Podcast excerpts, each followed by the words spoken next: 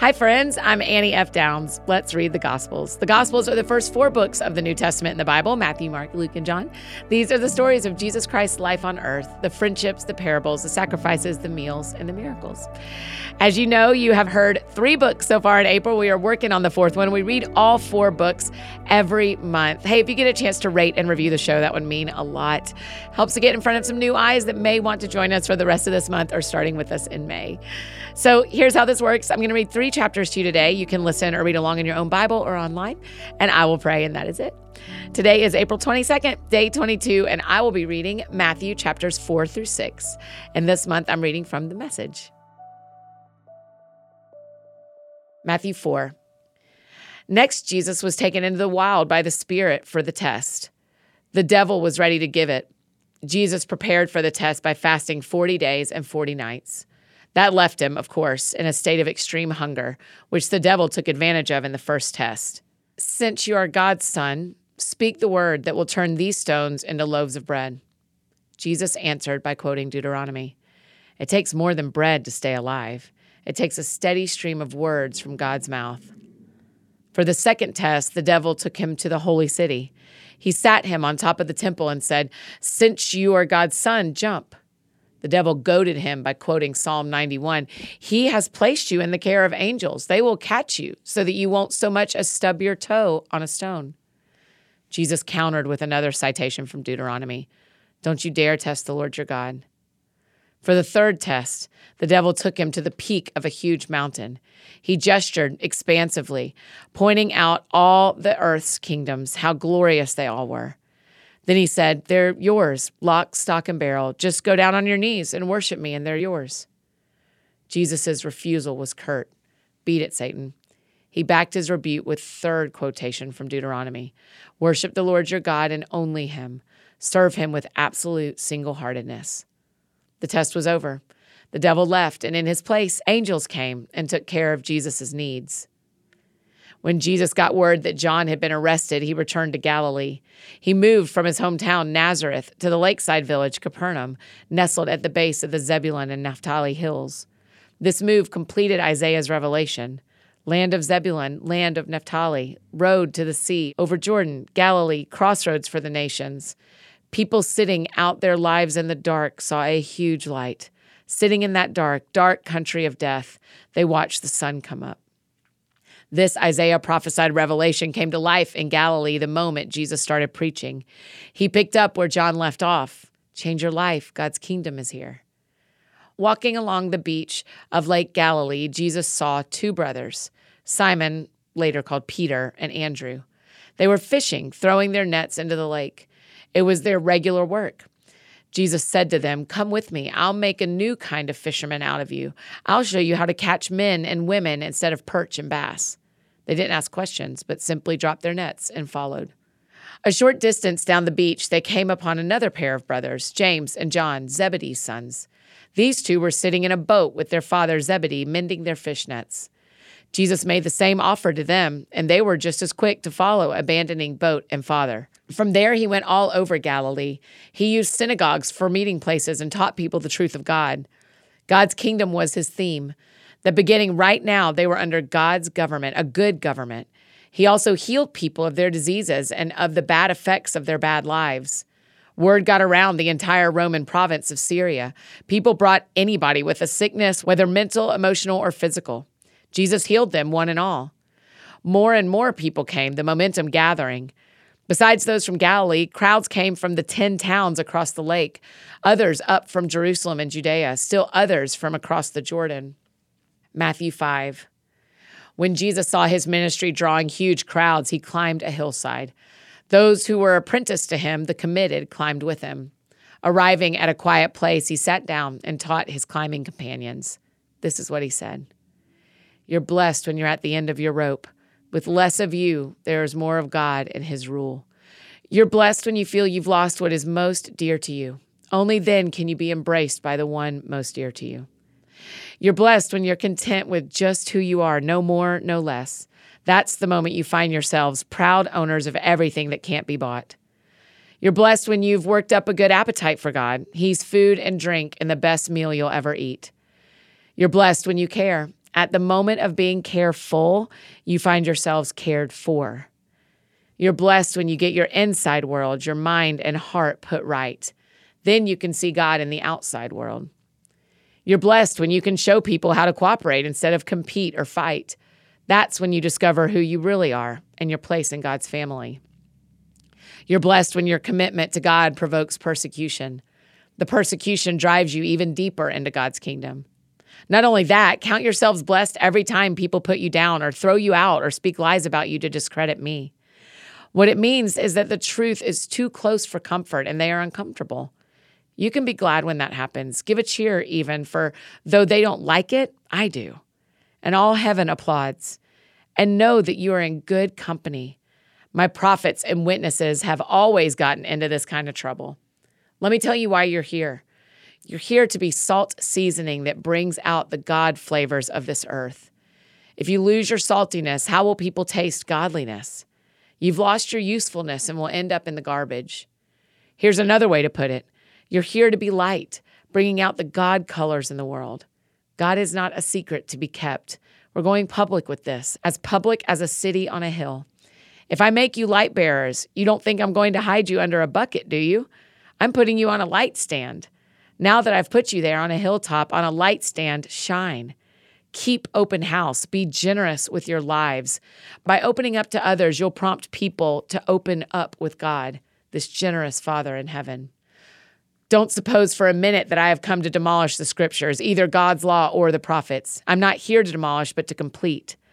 I'm going to put it all together, put it all together in a vast panorama. God's law is more real and lasting than the stars in the sky and the ground at your feet. Long after stars burn out and earth wears out, God's law will be alive and working. Trivialize even the smallest item in God's law, and you will only have trivialized yourself. But take it seriously, show the way for others, and you will find honor in the kingdom. Unless you do far better than the Pharisees in the matters of right living, you won't know the first thing about entering the kingdom. You're familiar with the command to the ancients do not murder. I'm telling you that anyone who is so much as angry with a brother or sister is guilty of murder. Carelessly call a brother idiot, and you just might find yourself hauled into court. Thoughtlessly yell stupid at a sister, and you are on the brink of hellfire. The simple moral fact is that words kill. This is how I want you to conduct yourself in these matters. If you enter your place of worship and about to make an offering, you suddenly remember a grudge a friend has against you, abandon your offering. Leave immediately. Go to this friend and make things right. Then and only then come back and work things out with God. Or say you're out on the street and an old enemy accosts you. Don't lose a minute. Make the first move, make things right with him. After all, if you leave the first move to him, knowing his track record, you'll likely end up in court, maybe even jail. If that happens, you won't get out without a stiff fine. You know the next commandment pretty well, too. Don't go to bed with another spouse. But don't think you've preserved your virtue simply by staying out of bed. Your heart can be corrupted by lust even quicker than your body. Those ogling looks you think nobody notices, they also corrupt. Let's not pretend this is easier than it really is. If you want to live a morally pure life, here's what you have to do you have to blind your right eye the moment you catch it in a lustful leer. You have to choose to live one eyed or else be dumped on a moral trash pile. And you have to chop off your right hand the moment you notice it raised threateningly. Better a bloody stump than your entire being discarded for good in the dump. Remember the scripture that says, Whoever divorces his wife, let him do it legally, giving her divorce papers and her legal rights? Too many of you are using that as a cover for selfishness and whim, pretending to be righteous just because you are legal. Please, no more pretending. If you divorce your wife, you're responsible for making her an adulteress, unless she has already made herself that by sexual promiscuity. And if you marry such a divorced adulteress, you're automatically an adulterer yourself. You can't use legal cover to mask a moral failure. And don't say anything you don't mean. This counsel is embedded deep in our traditions. You only make things worse when you lay down a smokescreen of pious talk saying, I'll pray for you and never doing it, or saying, God be with you and not meaning it. You don't make your words true by embellishing them with religious lace. And making your speech sound more religious, it becomes less true. Just say yes and no. When you manipulate words to get your own way, you go wrong. Here's another old saying that deserves a second look eye for eye, tooth for tooth. Is that going to get us anywhere? Here's what I propose don't hit back at all. If someone strikes you, stand there and take it.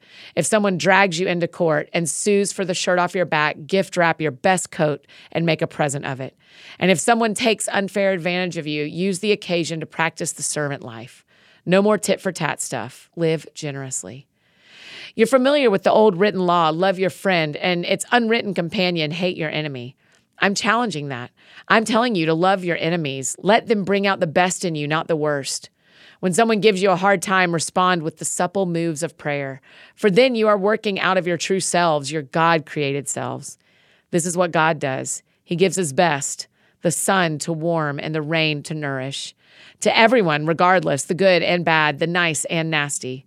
If all you do is love the lovable, do you expect a bonus? Anybody can do that. If you simply say hello to those who greet you, do you expect a medal? Any run of the mill sinner does that. In a word, what I'm saying is grow up. Your kingdom subjects now live like it. Live out your God created identity. Live generously and graciously towards others, the way God lives towards you. Matthew 6. Be especially careful when you're trying to be good so that you don't make a performance out of it. It might be good theater, but the God who made you won't be applauding. When you do something for someone else, don't call attention to yourself. You've seen them in action, I'm sure, play actors, I call them, treating prayer meeting and street corner alike as a stage, acting compassionate as long as someone is watching, playing to the crowds. They get applause, true, but that's all they get. When you help someone out, don't think about how it looks. Just do it quietly and unobtrusively. That is the way your God, who conceived you in love, working behind the scenes, helps you out. And when you come before God, don't turn that into a theatrical production either. All these people making a regular show out of their prayers, hoping for 15 minutes of fame. Do you think God sits in a box seat? Here's what I want you to do find a quiet, secluded place so you won't be tempted to role play before God. Just be there as simply and honestly as you can manage. The focus will shift from you to God, and you will begin to sense His grace. The world is full of so called prayer warriors who are prayer ignorant. They're full of formulas and programs and advice, peddling techniques for getting what you want from God. Don't fall for that nonsense. This is your Father you are dealing with, and He knows better than you what you need. With a God like this loving you, you can pray very simply, like this Our Father in heaven, reveal who you are, set the world right. Do what's best, as above, so below. Keep us alive with three square meals. Keep us forgiven with you and forgiving others. Keep us safe from ourselves and the devil. You're in charge. You can do anything you want. You're ablaze in beauty. Yes, yes, yes. In prayer, there is a connection between what God does and what you do. You can't get forgiveness from God, for instance, without also forgiving others. If you refuse to do your part, you cut yourself off from God's part. When you practice some appetite denying discipline to better concentrate on God, don't make a production out of it. It might turn you into a small time celebrity, but it won't make you a saint. If you go into training inwardly, act normal outwardly. Shampoo and comb your hair, brush your teeth, wash your face. God doesn't require attention getting devices. He won't overlook what you are doing, He'll reward you well. Don't hoard treasure down here where it gets eaten by moths and corroded by rust, or worse, stolen by burglars. Stockpile treasure in heaven where it's safe from moth and rust and burglars. It's obvious, isn't it? The place where your treasure is, is the place you will most want to be and end up being. Your eyes are windows into your body. If you open your eyes wide in wonder and belief, your body fills up with light. If you live squinty eyed in greed and distrust, your body is a musty cellar. If you pull the blinds on your windows, what a dark life you will have. You can't worship two gods at once. Loving one God, you'll end up hating the other. Adoration of one feeds contempt for the other. You can't worship God and money both. If you decide for God, living a life of God worship, it follows that you don't fuss about what's on the table at mealtimes or whether the clothes in your closet are in fashion. There is far more to your life than the food you put in your stomach, more to your outer appearance than the clothes you hang on your body. Look at the birds, free and unfettered, not tied down to a job description, careless in the care of God. And you count far more to Him than birds. Has anyone, by fussing in front of the mirror, ever gotten taller by so much as an inch? All this time and money wasted on fashion, do you think it makes that much difference? Instead of looking at the fashions, walk out into the fields and look at the wildflowers. They never primp or shop, but have you ever seen color and design quite like it? The 10 best dressed men and women in the country look shabby alongside them. If God gives such attention to the appearance of wildflowers, most of which are never even seen, don't you think He'll attend to you? Take pride in you, do His best for you. What I'm trying to do here is to get you to relax, to not be so preoccupied with getting so you can respond to God's giving. People who don't know God and the way He works fuss over these things, but you know both God and how He works. Steep your life in God reality, God initiative, God provisions. Don't worry about missing out. You'll find all your everyday human concerns will be met. Give your entire attention to what God is doing right now, and don't get worked up about what may or may not happen tomorrow. God will help you deal with whatever hard things come up when the time comes. That is Matthew 4 through 6 in the message. Let's pray. Oh God, as we are ending this month, I find today's the Sermon on the Mount in the message it just makes me feel so alive, and um, it just feels so hope filled and so so doable, and also a big ask. And so, Jesus, as we continue in it tomorrow, I just ask that you would highlight the parts that matter most to us, that we wouldn't miss what you have for us in the Sermon on the Mount, that that we would write it down and journal it and type it into our phones and remember the little moments, the sentences you said in this sermon that are meant to impact our lives. Yeah, give us clear memory and clear listening so that as we're hearing this sermon, we are inspired by you to be who you've called us to be, who we want to be. We love you, Jesus. It's in Jesus' name we pray. Amen.